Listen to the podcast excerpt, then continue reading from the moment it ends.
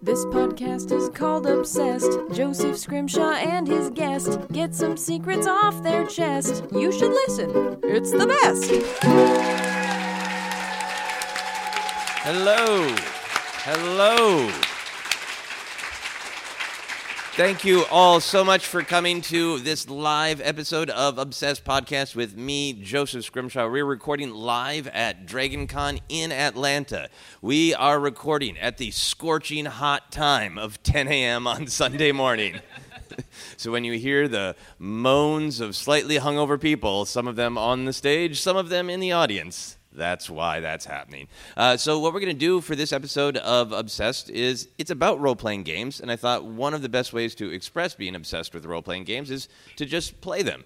Uh, and if you're a regular listener to the podcast, I did one like this at Convergence in Minneapolis where we talked a little bit about role playing and then we actually ran the adventure. And then i was coming here to dragon con i thought that was so much fun i should do it again. And in fact i should just do the exact same adventure and see how my friends do uh, at this one here at dragon con. So uh, with no further ado i'm going to uh, introduce my guests. She's a singer a songwriter podcaster and more. It's molly lewis. That's me. Hello.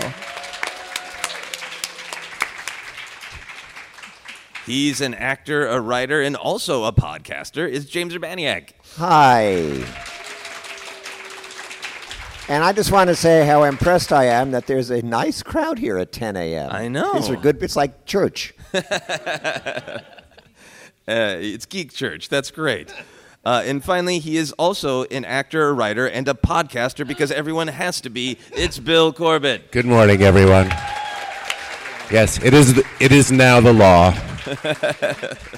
Uh, so we are going to play this uh, role-playing game. It's one that I made up. Uh, it's called Wizards and Whatever. Uh, but first, I want to just get like a little sense of your relationship with role-playing games. So, Molly, starting with you, uh, are you obsessed with role-playing games? And if so, like when did they come into your life? Uh, I actually, with a single exception, I've only played role playing games uh, in the context of a friend making a show. um, I, but I, I find them fascinating as a format. Um, you're, it's basically a video game, but the computer is your friend's brain, which is really cool. that is a great description. You really just should be doing marketing.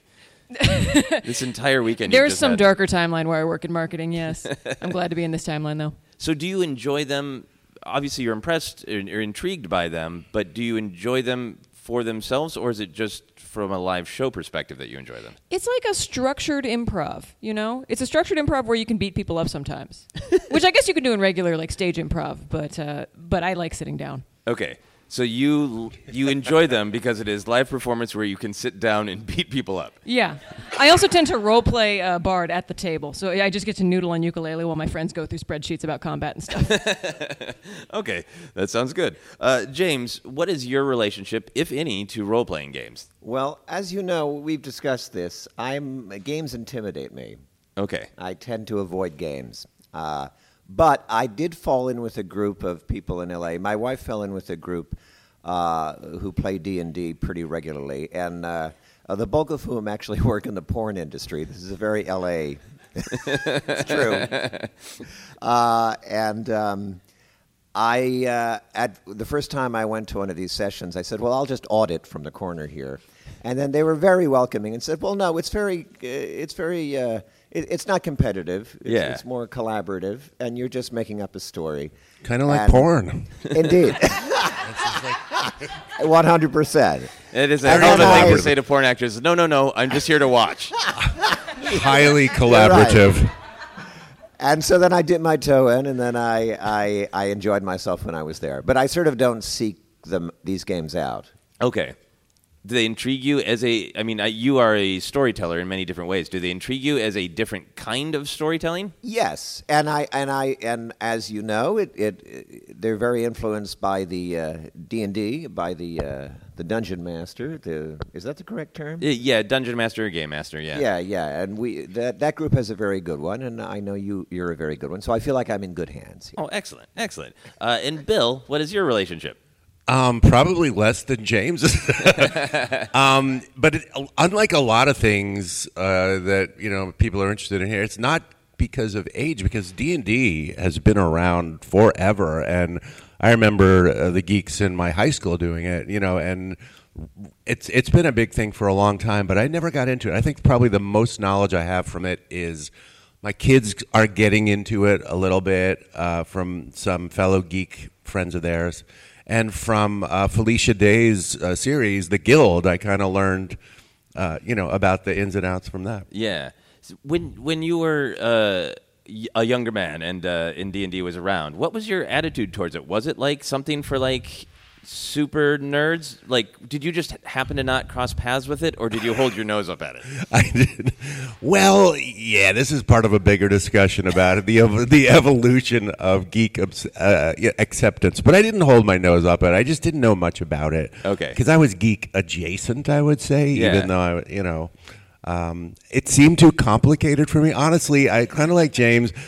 Games are weirdly intimidating for me. I don't like learning a lot of rules. Yeah. because I'm bad at it, not because I'm a rebel.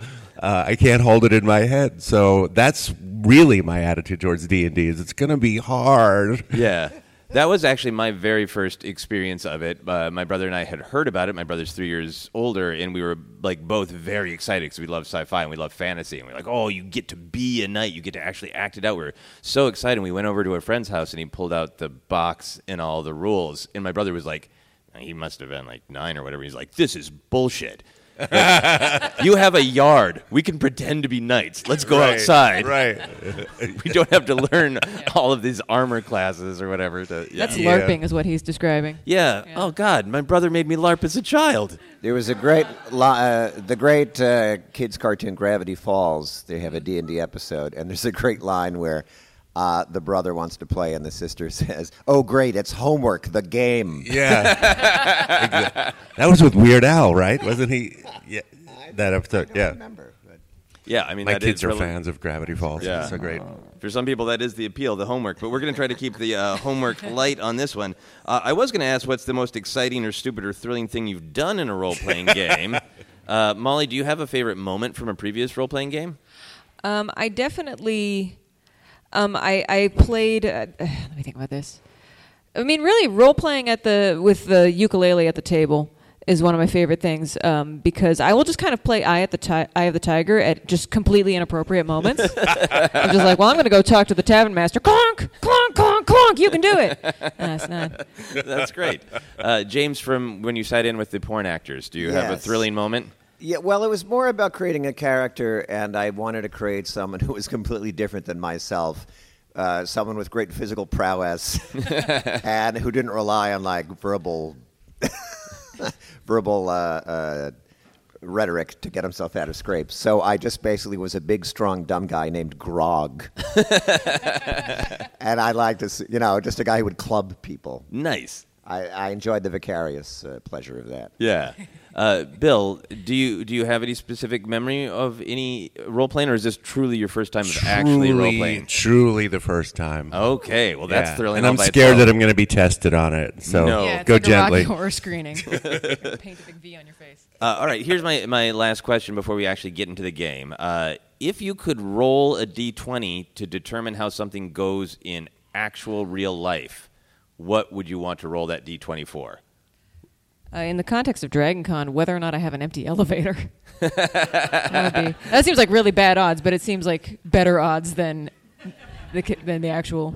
And I assume a really successful roll would be you'd be alone in the elevator. It'd be like the like a like a critical like a twenty would be like it's the glass elevator from Willy Wonka, and I can go to whatever building I want. okay. so it's not even how crowded it is. The elevator might be magic. yeah, it's all mine, and it's magic. That's awesome, James. If you could roll to determine something in real life, what would Well, it be? I'm an actor by profession, so I would say a good class of audition. Not necessarily even job, just like a meeting with Martin Scorsese. you get to have the meeting. I would love to hear that conversation where you walk in and is like, "Well, Martin, I, I rolled a natural twenty, so That's right. here I am." Uh, Bill, how about you? What is a D20? It's uh, this. It's this one. Uh, and what do you get out of a D20? Uh, so it, it determines how successful you are at Oh, okay. something. So uh, so This if- is how this is how basic is my great, you're knowledge. learning. No, yeah, it's that- great. Yeah, yeah. So it could be something as like, is my is the coffee I get good today, or how am I feeling today? Like, what would you want to be able to roll and have it be not up to you or circumstance, but up to the dice? Oh, okay. Um, oh, so many things. uh, but when I go to LA, I would love to be able to roll a D20 in Trader Joe's parking lot, and just like pull it without endangering myself or others.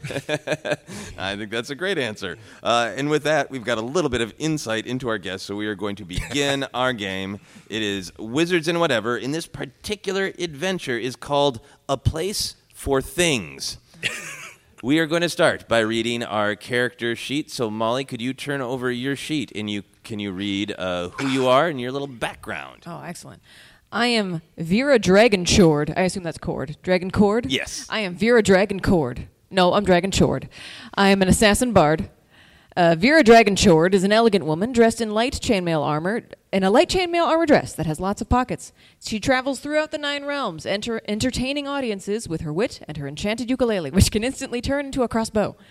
Nice. Audiences love her because she doesn't kill. If they no, uh, audiences love her because if they don't, she can kill them. It's ten in the morning. Once during a concert, someone yelled "Freebird." Vera didn't even know what that meant, but she killed them with a deadly sharp throwing pick. Good instinct. Good instinct. Vera is always up for a fun adventure, so she has new murders to sing about. A round of applause for Vera Dragon Short. So close to Molly's own murderous self. And James, can you uh, reveal your character and tell us Yes, about it? let's see. Oh my God, this is amazing. Name Bowie the Unknowable. Profession A charm wizard. That's hyphenated, by the way. Description Bowie the Unknowable is a mysterious magician who looks and sounds like David Bowie. No one knows why he looks and sounds like David Bowie, which is why they call him unknowable. Bowie is known to cast powerful and bizarre spells while shouting random fun nonsense words. In dire situations, he can also share fun anecdotes that are so random and intriguing they confuse his opponents to death. Round of applause for Bowie the Unknowable. Oh, I love it. And finally, Bill, can you reveal your character? Yes.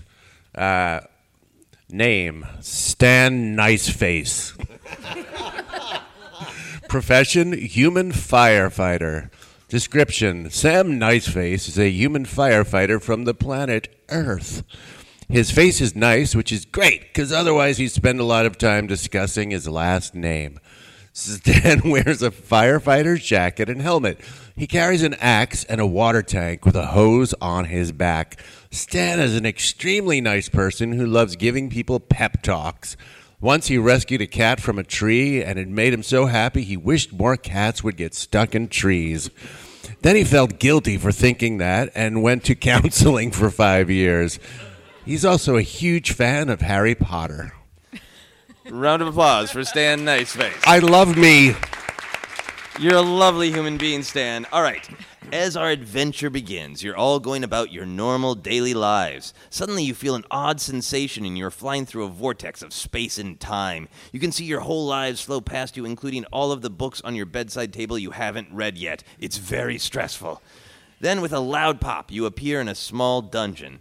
The only light is from four burning torches on the wall. There's a table in the middle of the room with some odd holes in it. There are four doors, one on each wall. Also, there is a small, friendly looking goblin chained to the wall. Before you can take in your surroundings anymore, there's another loud pop and a figure appears. It is a shimmering, ghostly knight in shining armor. Hello, I am the Ghost Knight. Before I was a ghost, I was just a knight. That's how that works. Anyway, I died in this tiny room trying to complete a quest. The only way I can be free is if you complete the ritual. So please do that in the next 35 minutes or so, or all of you will die and join me forever in haunting this dumb room. Okay, bye. And with that, you look at one another. What do you do now? Hello, I'm Bowie the Unknowable. I tell a rambling anecdote to the goblin chained to the wall. Okay. Uh, why don't you go ahead and uh, roll the d20 for me? The large red one. Is it 10? Ten. All right. Excellent. Uh, so you tell an only okay anecdote to the goblin. Uh, feel free to go ahead and play that out. Talk to the goblin. Hello, goblin. Hello. You remind me of a roadie I worked with on the Glass Spider tour in 1985. Uh, what was, he was a the funny roadie? fellow. He was from Kent, and he made scrambled eggs with paprika. Oh. And he used to travel around with a little, I guess you'd call it a fanny pack, Oh, okay. filled with paprika and other seasonings. Oh, okay. He had a belt full of seasonings. He was a fascinating guy. His mother worked in music hall business. Uh, okay. Wa- was he chained to the wall, available to give you clues about the life-threatening situation you're in? No, but he had a lot of opinions. Are you confused into submission yet? I suppose it's redundant since you're chained to the wall. I'm quite quite used to submission. Yes, I mean I, I'm I'm available if you need any any help with a life-threatening, time-sensitive situation you're under. What would you do in this situation, oh I- goblin? I would Oh wise one. I would look around the room, assess what's in it, and then if you need any help, I would ask me for a clue. Ah, Clue. I once auditioned for the movie Clue. But Tim Curry got the part, that bastard. I hate that Tim Curry. Okay. Does uh does Vera or Stan do or say anything? Um, Hey guys, uh, do you like Harry Potter?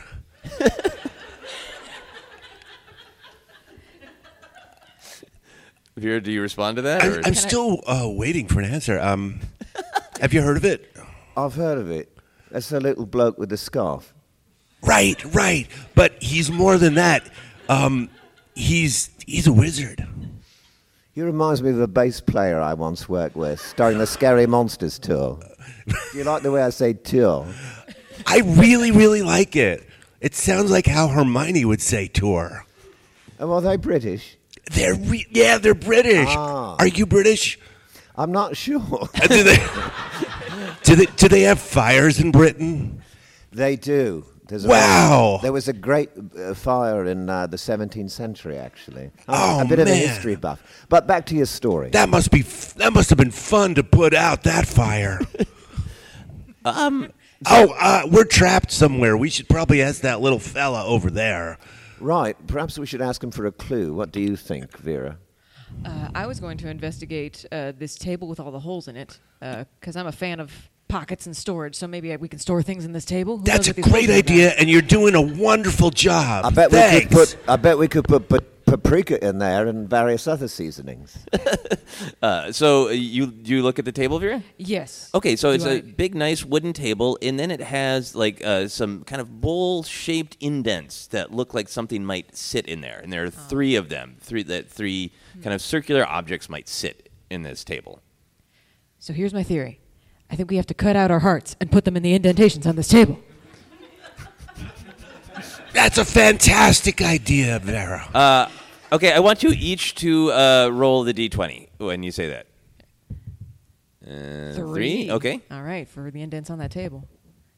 Nine. 19. Okay. Bowie.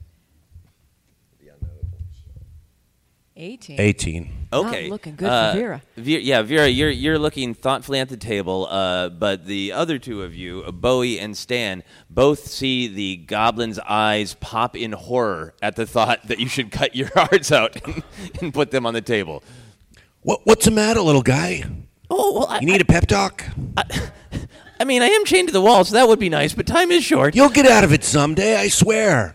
Yeah, I mean, I might get out of it if if, if you guys. I have an axe. Do you want me to get you out of there, buddy? Uh, no, no. I, I mean, the way that you would get me out is by completing the quest that was given to you by the Ghost Knight. How does that work?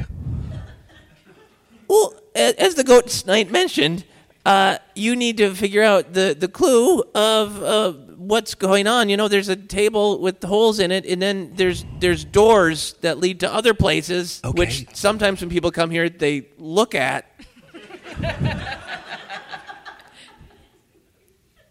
I'm not really observant. I I'm working on that, bud. Okay, Vera, do you? Uh, uh, the, the the goblin's heart seems warmed by the kindness of Stan Niceface, and yet his panic is palpable. that time is ticking away, and he will. Uh, you will all be trapped here forever in eternity. We should probably investigate one of these doors, gang. What do you think? I had an expression once that says every door is actually a door that leads to another door. So I'm with you. That's great. I love that. Okay, so Go for it, bud. Vera, do you look? There are four doors. Do you look at any of them? Uh, I don't know how to describe to the group which door we go. Are there cardinal directions that we can? Uh, yeah, I mean, you can just decide from your own uh, point of view, left, right, in front of you, behind you. Let's take the door in front of us. Okay, the door in front of you has a drawing of fire on it. It's a nice wooden door, and then etched into it is a stylized drawing of fire. fire. I love fire. And that you put out fire, so in a sense you hate them as well. Uh, that's a really good point. I think I should take it to therapy. Well, I, I agree that the fire door is very intriguing. Okay, Vera, uh, how do you feel about the fire door since everybody else has expressed their fire door feelings? Uh, what What is on the other doors? Uh, you, you want to look? I would like to. Okay, yeah. So uh, on the door to your left, uh, the door has a musical note on it. Ah. is it E flat? It's unknowable. Much like Even this- better. well, I, of course, as uh, have a vague memory of being a, some sort of musician, so I am drawn to the musical door. Oh, Okay. I love this guy. You're so unknowable yourself. But I hate I- conflict, so I don't want to deny you your fire door. Oh, oh, um, yeah, I get plenty of fire in my daily life. I'm, I'm, uh, I'm all good there, bud. Uh, so then, Vera, if you're still checking out the rest of the doors, uh, the one to your right then has an emoji of a little shocked face on it. And then the last one has words scratched into the door that says, Don't come in here. I mean it. Seriously, just don't. That might be reverse psychology. I know it's very tempting. I've heard of that. I think the shock goblin. You take the one with the shocked emoji. I'm going to take this one with the writing. I'm chained to the wall. You sure you don't want me to get you out of there? Uh, uh, you can you can try if you'd like. All but- right, I'm gonna hit it with my. I'm gonna hit those chains with my axe. You notice I have an axe. Okay. Um, and uh, here we go. Ro- roll the d10 twice, or roll, roll the green one. the green uh, roll the green one, uh, and tell me the first number and the second number. Three, and five. Okay, so that's uh, 35. Oh, so that is an extremely effective uh, axe slash. So uh, uh, tell me what it looks like and sounds like as you uh, bring your axe to bear on these chains holding the goblin. Um, I, I, I just twist my ba- body back. Uh, I have a little bit of a bad back, so I don't have the range of motion I used to. Um, that's from carrying Harry Harry Potter books everywhere in my backpack. It's doesn't really go with my firefighting life, but I am who I am, you know. and then I just, you know, I just kind of right down the middle there, right down the old pipeline on the axe. And Okay. clang. Stan is well versed in hitting things with axe. He knows that he hit those chains with the axe the best that he possibly can, and there is no reaction from the chains at all. It is as though they are uh, obeying some other law than physics.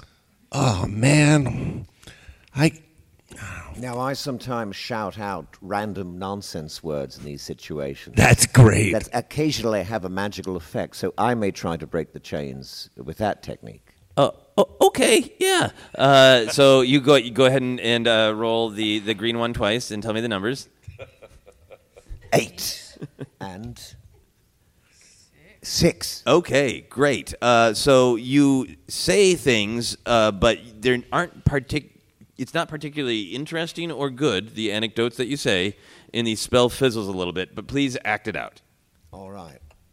I'll start with some of my random words Methuselah, hypotenuse, pram, cart horse.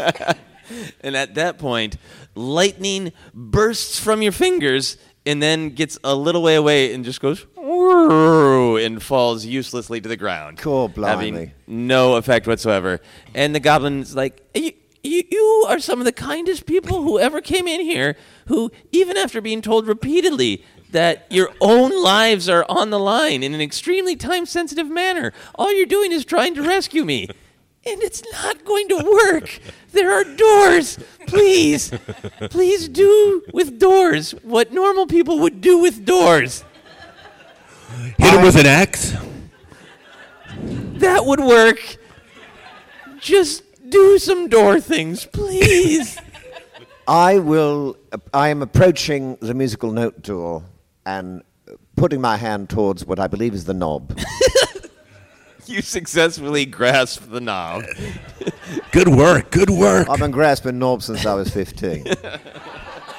That's if you are in British can look that one up. Oh my goodness. Do you turn the knob you have grasped? Yes, in the traditional knob turning manner. Yep, and uh, it, it works exactly the way you'd expect. the The door opens up. Inside, uh, there is just darkness, and the goblin shouts out, "If you want to see what's in there, you have to step inside." I Should am we, should we compelled. come back and rescue you first? No, no. Hold that thought, nice face. Okay. I'm compelled toward the darkness. I'm stepping forward. okay. You step into the darkness, and as you step in, you realize that the darkness is like an actual physical thing, and it is sort of uh, just sort of uh, evaporates into the walls. And as it does, you see a large, strange dinosaur creature. It has the body of a T Rex with the head of a Pachycephalosaurus, and then large cartoon looking eyes like Land Before Time dinosaurs. It is entirely covered in feathers. It, it looks very mad. It is roaring with blood and saliva dripping from its teeth, and it is just about your height. It says. My instinct is to turn back and slam the door. and be back to square one. Okay, Maybe we could help that little guy chain to the wall while we're there. uh, okay, go ahead and roll the, the green die All right. twice for me and tell me what you get. This is my effort to flee Yes. this situation. I have got a seven. Uh, did you roll roll it twice? Oh, I'm sorry. Of course. And uh, and a nine. Okay, uh, you turn to flee, and in your panic, you trip over your own feet uh, and you fall to your face. Can you roll the green uh, die again? Yes. Four. And you take four hit points of damage. Bloody Uh, hell. Yeah, it is literally bloody hell. you you crack your nose, uh, and you are in pain. What do you what do you shout out when you hit the hit the floor? This is about as successful as my tin machine project.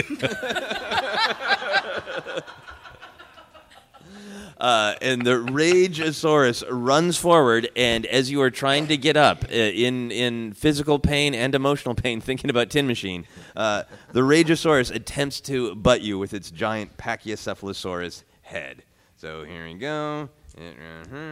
Oh, yeah. Oh, and it misses entirely, and it cracks the floor next to you. The Rageosaurus seems dazed for a moment, uh, and it is uh, sort of just wandering around. Good its little. T-Rex uh, arms flailing. I would uh, cast a knowing glance at my friend Niceface with his axe and wonder if he can finish the deed since this uh, creature has been incapacitated somewhat. Do we really want to hurt that dog? Stop being so ethical. okay, uh, Vera, you you see your friends failing about. One has uh, entered a room and unleashed a dinosaur that you can now see from where you're standing in the main room. Uh, your friend Stan Niceface has refused to do anything, but think kind thoughts about the dinosaur. What do you do?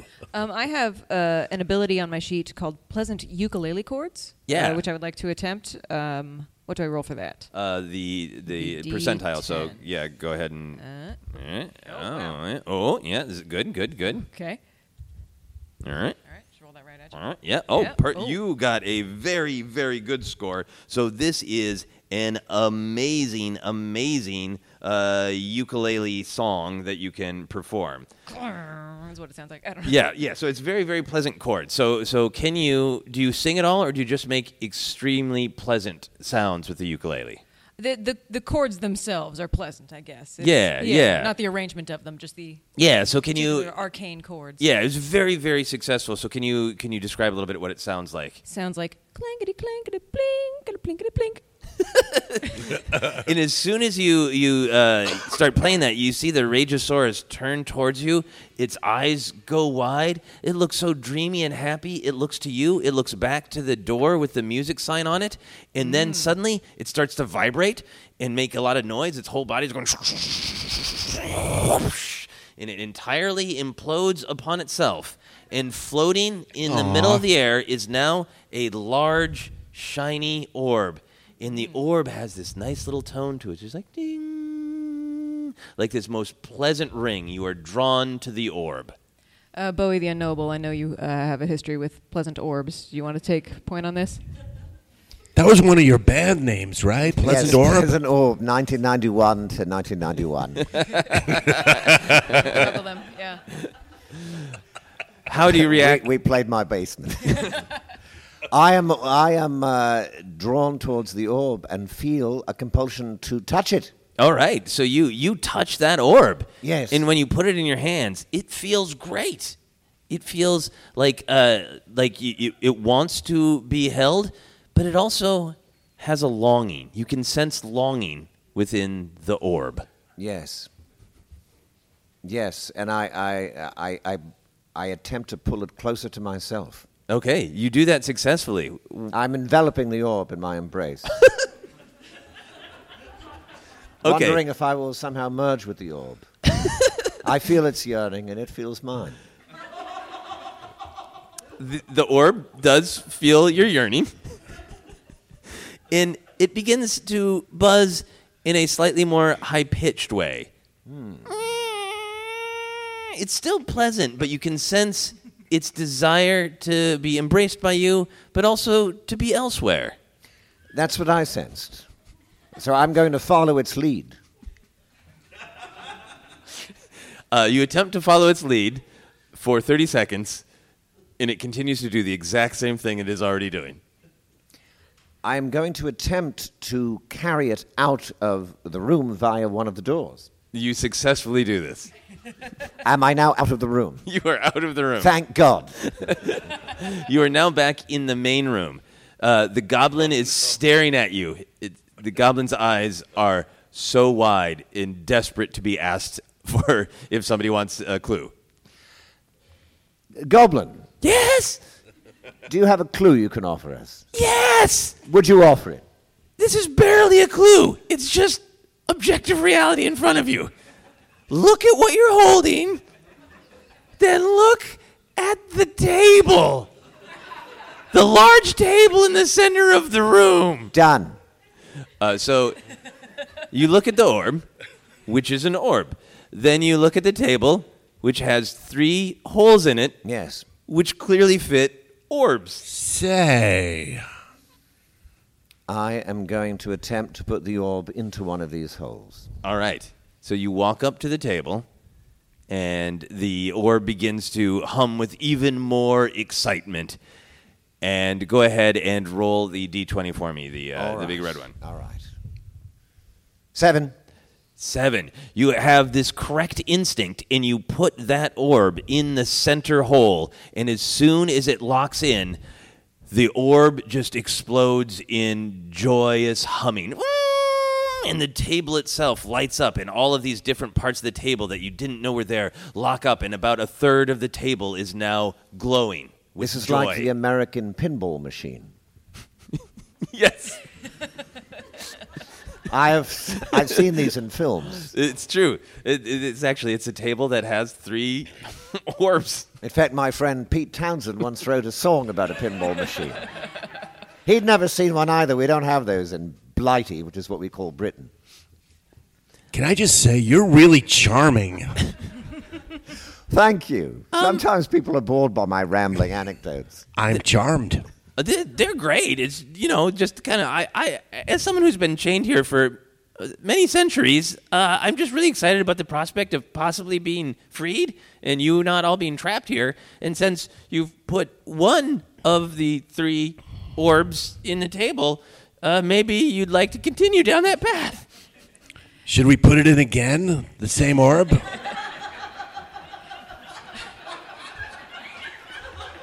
I'm more of the one and done, wham bam, thank you, ma'am school. but I agree with that idea. Uh, This Severe, seemed to work. Let's continue this it was great. MO. Hey, Goblin, which door's your favorite? Um, I you know I find them all equally fascinating. That wasn't my question. Which door's your favorite? Ah, you know I'm I'm pretty pretty partial to fire. Stan, you're partial to fire. Yeah, I like it. It's good. Do you want to go for the fire door? Sure, that's a great idea. Okay, uh, so Stan, do you grasp the knob? Yeah, we call them that in America too, just so you know. Oh, so you, do you do you turn the knob? Yeah, I mean, I I'm not a genius, but I do know that. Okay. It's just like You open the door. I'm doing all the things you do with a door. okay, Yep. yeah, and it's all working. This And is going it's, so yeah, great. and it's opening, and I'm going through Yep. it, and Uh, yep, it's it- working out just great. you, You know, in Britain we have a store called Tesco that has automatic doors. You don't even have to touch them. It's I've amazing. got, I have got to go there someday. Automatic door. Are they wizard doors? Apparently, because I've never seen Wow. anyone open them. have you stopped on the threshold of the open door to have this conversation? I can't help it. He's very charming. I'm compelled to tell pointless anecdotes. It, no, it, I'm compelled to listen. I don't know what it is. I got to work that out. the in the goblin's very understanding. Like you guys are the best people who've ever come here, but please go into the room. All right, I'm just gonna I'm just gonna step through. Okay, you know, so- do the whole door follow through thing. You step into the darkness, and just like before, the darkness just sort of recedes and it sucks back into the walls. That's great. yeah. And uh, what you see in that room is a large, eight foot tall living teddy bear. He Aww. plush and cute. He wears pants and a little party hat, and there's a pull cord coming out of his stomach. Uh, but he's just kind of sitting there staring at you. Hmm? That's okay. No judgment. Okay. That so that's all that's in the room is a giant teddy bear. Stan Nice Face, what do you do? Um, I think I'm gonna pull that cord. Okay. Uh, go ahead and roll this green one. Oh, sorry. Five. Five. Okay. Uh, you hear, you pull the cord, and then you hear uh, the bear say, I can never die. Congratulations, man. That is wonderful. And then, when you have clearly uh, uh, awakened the bear, there is suddenly just horrific anger in the bear's eyes. Opens its little plush mouth. It is full of sharp teeth, and it attempts to chomp down on you. That's And it succeeds. It bites into your shoulder, uh, and it. Ooh, it only does you one point of damage. You are very, very tough, Stan Nice Face. I have a pretty uh, durable jacket on. It helps. Yeah. When when vicious bears bite me. Yeah, so which the- is often. Uh, it's weird. the bear rips your the shoulder off of your jacket, cuts your, your, your flesh just a little bit. You're very nice, but this this is painful and alarming. Ah. Yeah. Surely there are limits even for Stan Nice Face. I'm gonna have to give myself a pep talk to get through this. Okay, so you are uh, go ahead and roll the green one twice to determine the quality of your pep talk that you give yourself. Uh, six, and what is the next number? Sixty-seven. Okay, uh, this is a this is a pretty good pep talk that you like give two yourself. thirds effective. Yeah, so so go like ahead and, numbers. and let us know what that sounds like. when Look, you pep Stan, you've yourself. been through worse. You are always rescuing animals from trees. That time you got mauled by a couple of mountain lions. Um, you know, you got through that. It was a couple of months in the hospital, but you got to read Harry Potter again for the 18th time. And you'll learn, you got some new insights into where Hagrid's pain comes from. And that's your pain too, buddy, and you can get through this. You, Hang on, man. You suddenly just feel a lot better. Yeah, I do. I do. You're excited to Two-thirds revisit better. Harry Potter. You feel in touch with yourself. You've uh, touched your own inner Hagrid, and you're I ready have. to go. It's hairy, but it's wonderful. That's right. Uh, so now that you are ready to go, Mm-hmm. Do you have a sense of what to do, or do you want to ask your friends or the goblin for help about what you should do now that you're feeling good? Uh, I'd like to get the goblin rescued first, and then I could. But probably not an option. I think even I am getting that Yeah, now. Um, yeah. You probably sense that the teddy bear is going to bite you again unless you take an action of some kind. I think I'm gonna. Uh, I do have a water tank with a hose on its back. I think uh, I'm. I'm not gonna hurt the animal because I know I've rescued a lot of animals from trees. I spend a lot less time putting out fires than rescuing like bears and uh, you know dragons from trees and stuff. so I am just gonna try to push it back a little with my high pressure fire hose. okay, you're going to try to gently push it with a high pressure fire hose. Okay. Yeah, uh, well, it's big, so it can it can it can handle a lot of pressure. okay. Go ahead and roll I- the green one twice again. yeah. So to determine the success of your. Zero. Okay. Five. Okay. Uh, you attempt to control the uh, the blast, so it is just a gentle pinprick uh, of water, but that's not too successful. It is actually a hard blast that smashes into the face of the teddy bear. Uh, please uh, roll the green one twice again. Three. Three. Seven. Okay, uh, so you clearly have hurt the bear. So the, it, its face actually rips apart, and the bear falls to the ground. Ah! And for just one second, it looks like it's dead, and then you see it struggling, and it actually rips in two and becomes two smaller evil teddy bears, Oh man. and they start dancing around. Ah! They're so cute. I love it.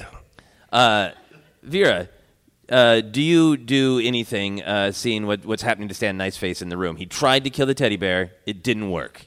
Uh, I'm excited to do a murder, so I turn my ukulele into a crossbow, and I shoot at the teddy bear on the left. Okay. Is that an option? Yeah, go ahead and roll the, the green one twice for me, and let me know what you get.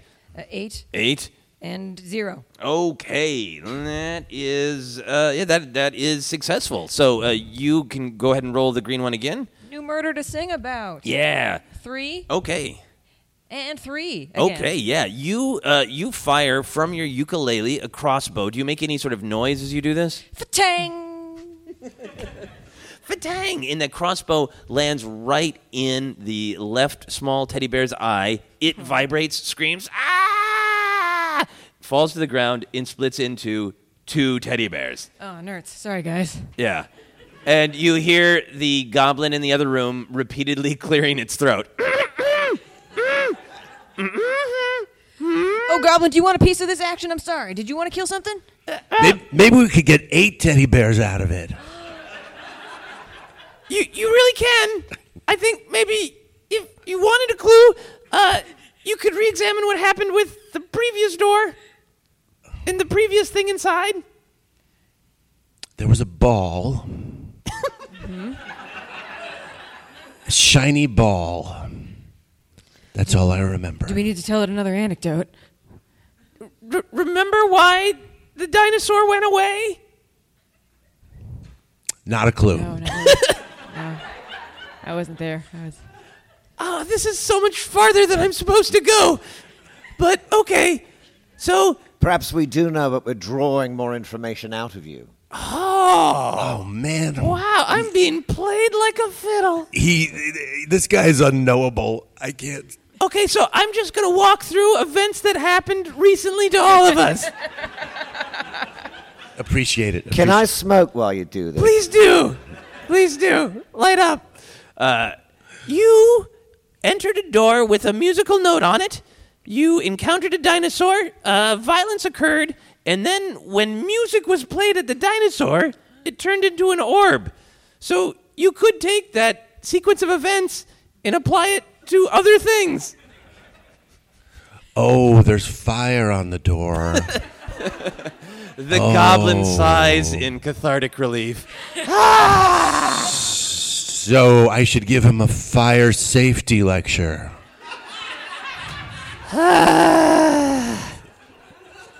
Uh, the teddy bears are amassing. Uh, they're getting more and more angry, and they Aw. are going to attack again. Uh, they attack Stan your legs. Uh, they come biting at you. They're just hugging me. Uh, they're hugging you with their teeth. Uh, it is very successful and extremely painful. Rod Stewart once hugged me with his teeth. Uh, they actually hit an artery in your ankle, and Stan, you are now gushing blood. It is spurting out of your leg. Stan, how do you react to this? Anybody got a band aid? I could attempt to cast one of my powerful spells to thwart That would be bleeding. great. You're- Yeah, why don't you do that? Uh, so go ahead and roll the uh, the green die twice. All right. Four. Nine. Okay, it is a successful spell, but that spell works on imagination, which means you have to uh, tell us what the spell is and what it looks like as it shoots out of your fingers. Uh, This spell looks like uh, long glowing rods that uh, are like extensions of my own fingers. And they curve around sort of like a crazy straw, which was an American novelty item from the 1970s. they were actually quite charming. You could sip your milk and it made it fun. I knew an American bird who, uh, a woman, that's what we call women in Britain, who, who had a collection of them. Anyway, enough rambling anecdotes. These uh, sort of tube like, uh, bright Appendages. Uh, appendages are, are coming out of my fingers and, and weaving their way towards the unfortunate Stan. And Thanks, buddy. This works. They they wrap around Stan's damaged ankle. He looks like he has very very strange friendship bracelets on his ankle. A little bit of blood is still popping out, and Stan, you're you're feeling a little woozy. You- You're getting lightheaded. That was a lot of blood that spurted out. So just just so you know. Um, so, Vera, uh, you you saw that. You heard everything the goblin had to say. What do you do now? Uh, I, I imagine I'm supposed to set something on fire, but all I have is my ukulele. Uh, okay, so you are in the room, so you you r- might be able to see with your eyes. There are four torches on the walls. Oh, sh- sweet. Well, Uh, by the way, I'll only add that music is elemental, like fire. So true. The goblin nods. Snap, snap. Why? Hey, um, I've I'm about actually to been faint. smoking a joint, which is why that thought came to me. You, you lit on one of the torches. I am about to faint. I know that. Uh, it's pretty pleasant, I have to say. But uh, just be careful with the torches, guys, okay? I talk to schools all the time about that when they're getting torches from their school walls. You guys just got to watch it. Please, please, you have like five minutes left. Please do somebody do something with fire. Um, can I receive a brief lecture from Stan about safe fire handling before I grab this torch off the wall? Yes, as you're grabbing the torch, Stan woozily gives you the the basics of fire safety. Fire, um, just keep going as I'm doing it because I'm feeling weird and I might not make much sense. Fire is my wife, and uh, I've the only time I've made love to anything in my life was fire. And uh, I grab a torch off the wall. I think. I Okay, think at- that At this, is, is you are you are in there, and uh, I'm gonna have you roll for this in just. uh, well, uh, go ahead and roll the, the green die twice. Uh, green die twice. Uh, nice. One. Okay. fire is better than us. Uh, so as you are, are are acting, you are hearing a constant uh, mumbling anecdote uh, from Bowie, a lo- who is getting really really high, along with rambling woozy fire safety. So if you gentlemen can continue that uh, as we're as we're going along here. I don't think people appreciate I remember when Rod Stewart was how uh, much biting fire my has shoulder. influenced human Pete civilization. Townshend So meanwhile, was telling Vera, a story about I a think You the Harry Potter books were written with fire. swinging at that a yard torch, sale hitting I Kent. think teddy it's the bear only after explanation teddy to bear. how great I they once are. traveled the They're bursting the into guitarist flame. I think- Boswell. There goes a teddy bear. Hagrid is a fire being ultimately. Another teddy bear. And there was a man Boom. there. Can you imagine what would It was the happen if Hagrid's I'd ever hair seen. was All set the on teddy fire? bears He almost are looked like on a space It would fire. be beautiful. The fire And glows together, And he had a and the T-shirt fire itself cannot- that said becomes Tesco, a which glowing was amazing. orb. I and you like suddenly my own hear, blood. And I thought it was so odd that we were in America. And the two men in the other room I feel like stop speaking. As you are all entranced by the shimmering glow of the second of three orbs. I have an orb that makes men stop speaking. uh, it's very good. Truly the most powerful orb. Hey, a shiny ball. Uh, Vera, you have the orb. It is glowing. It is it, happy to be in your hands, but it is also longing to be where it belongs. Can I do some kind of dexterity thing to see if I can just throw it at the table from over here to save time? yes, absolutely. Great. Roll the d20. okay. 13. Unlucky 13. Uh, yeah. So uh, it is. It, it's an only okay throw. Uh, so what happens is uh, you throw it. It looks like it's going nowhere near the table, uh, but then it actually bounces off of Bowie the Unknowable's head. what What do you say when it hits your head? Bloody hell! but then lands perfectly in the second orb spot. The table explodes in light. A bunch more of it lights up, and there the hum is even more harmonious. And now you can almost feel the table's longing for that third orb. And the goblin's eyes are as wide as possible. It looks like its head is going to rip apart. Please, we have like three minutes, or we're all going to die and be trapped here Should we hang out in here for a while and just lay low? There's there's two doors left. There's one with a shock face emoji and one that says "Do not open." Do we go? Which one do we do? Shock face. Okay. I was gonna go for "Do not open," but Okay. I like your style. Vera, do you do you uh, grasp the knob? Uh, how do doorknobs work? Yes, of course I do. Uh, do you turn and enter and all the normal door things? I think the normal door things. Yes. Okay. Same as before, uh, there is darkness in the room, but as the darkness fades away, you see this one just has a strange little wooden box on the floor. Uh, and written next to the box, uh, scrawled on the floor, is the words, Honesty, please. It's a good policy. It's a Good policy. An aphorism. Yeah. It's a good word. Aphorism. I think uh, I, I tell the box that I actually don't like to play the ukulele, and that my true calling is actually the concertina. and I've I've never said that out loud before. I just want to say that was very brave of you. Thank you. You're going to do great no matter what you choose. And you hear the goblin say, I can't believe it was that goddamn easy for once.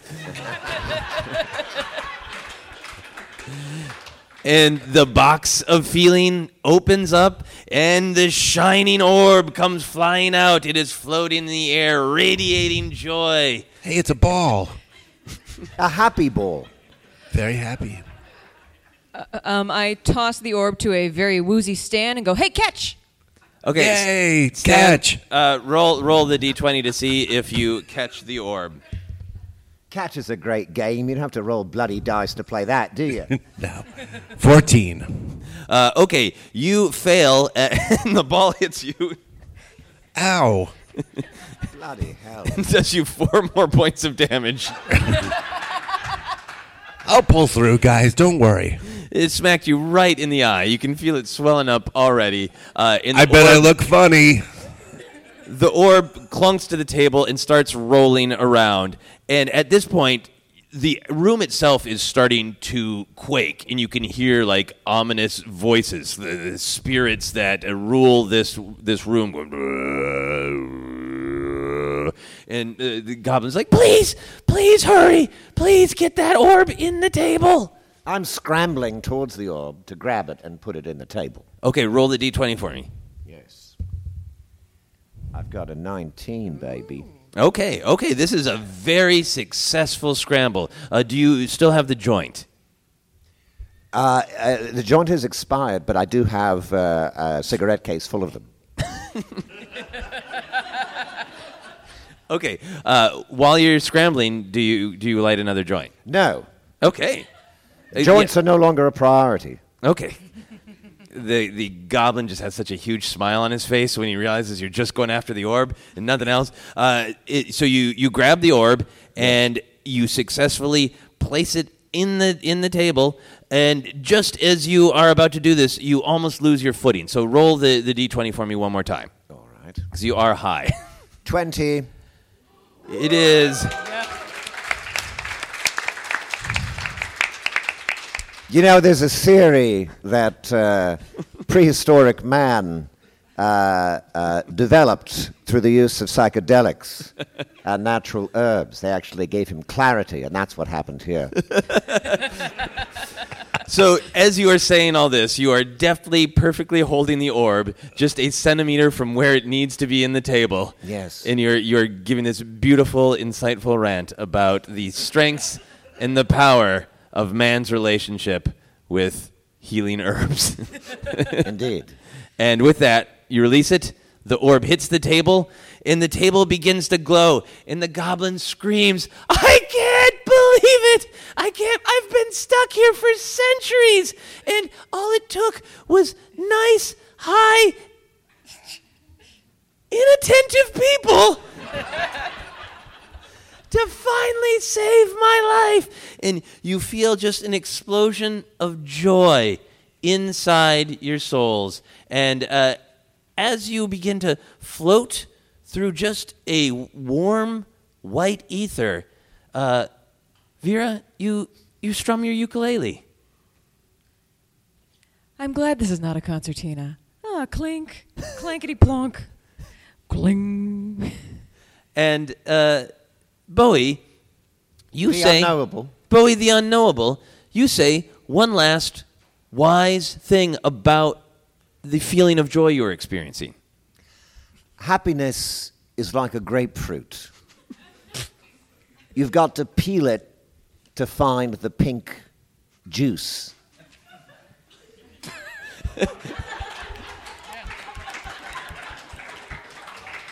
It makes a lot more sense when you're high. Stan, your shoulder, your ankle, and your face are aching, but you don't care. You're filled with I joy. really don't. Yeah, you're, I- fear, you're feeling your inner Hagrid. So, what happy random thing do you say? I'm going to reread the whole series, and I'm going to focus on Ron this time because I think I think he really tries, and I appreciate that. Go, Ron. And as you begin to disappear from the ether, you just see the goblin spinning through this happy space, and he's going, Yay! And suddenly, shoop, you are back into your normal lives, and everything continues as though this never happened except for one detail. Whenever you're feeling down or lonely, you have a psychic link with your new friends that you met in this space. And anytime you want, if you don't know how to handle something, you can join together and figure it out as one. That's great. Are you saying there was a moral to this quest? Yeah, save the goblin and make friends. and that is our adventure. Big round of applause.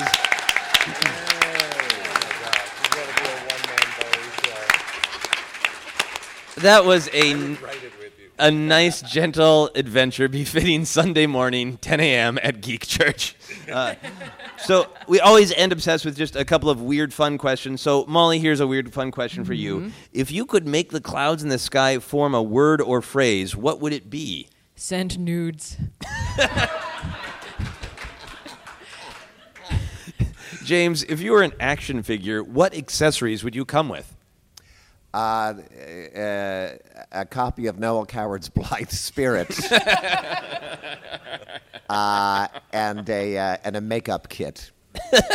he's, an, he's a little actor. He's a little He's actor. an actor. Nice. Uh, Bill, which would you rather shoot out of your hands, lightning or breakfast cereal? Oh, breakfast cereal. I mean, Not even a question. um, and I assume I can uh, any variety, any like I any choice, like Captain Crunch. Yeah. Yeah. Okay. Yeah, and I think you have to. say it Sometimes like I that. want a healthier choice, like gr- grape or grape nuts at my enemies. Like, Uh, yeah. eat this horrible crap right in your mouth. Yeah. That's so great. Uh, and the final question is always, what is happiness? You've all been on the podcast before. You've answered it. Bowie the Unknowable just answered it with grapefruit.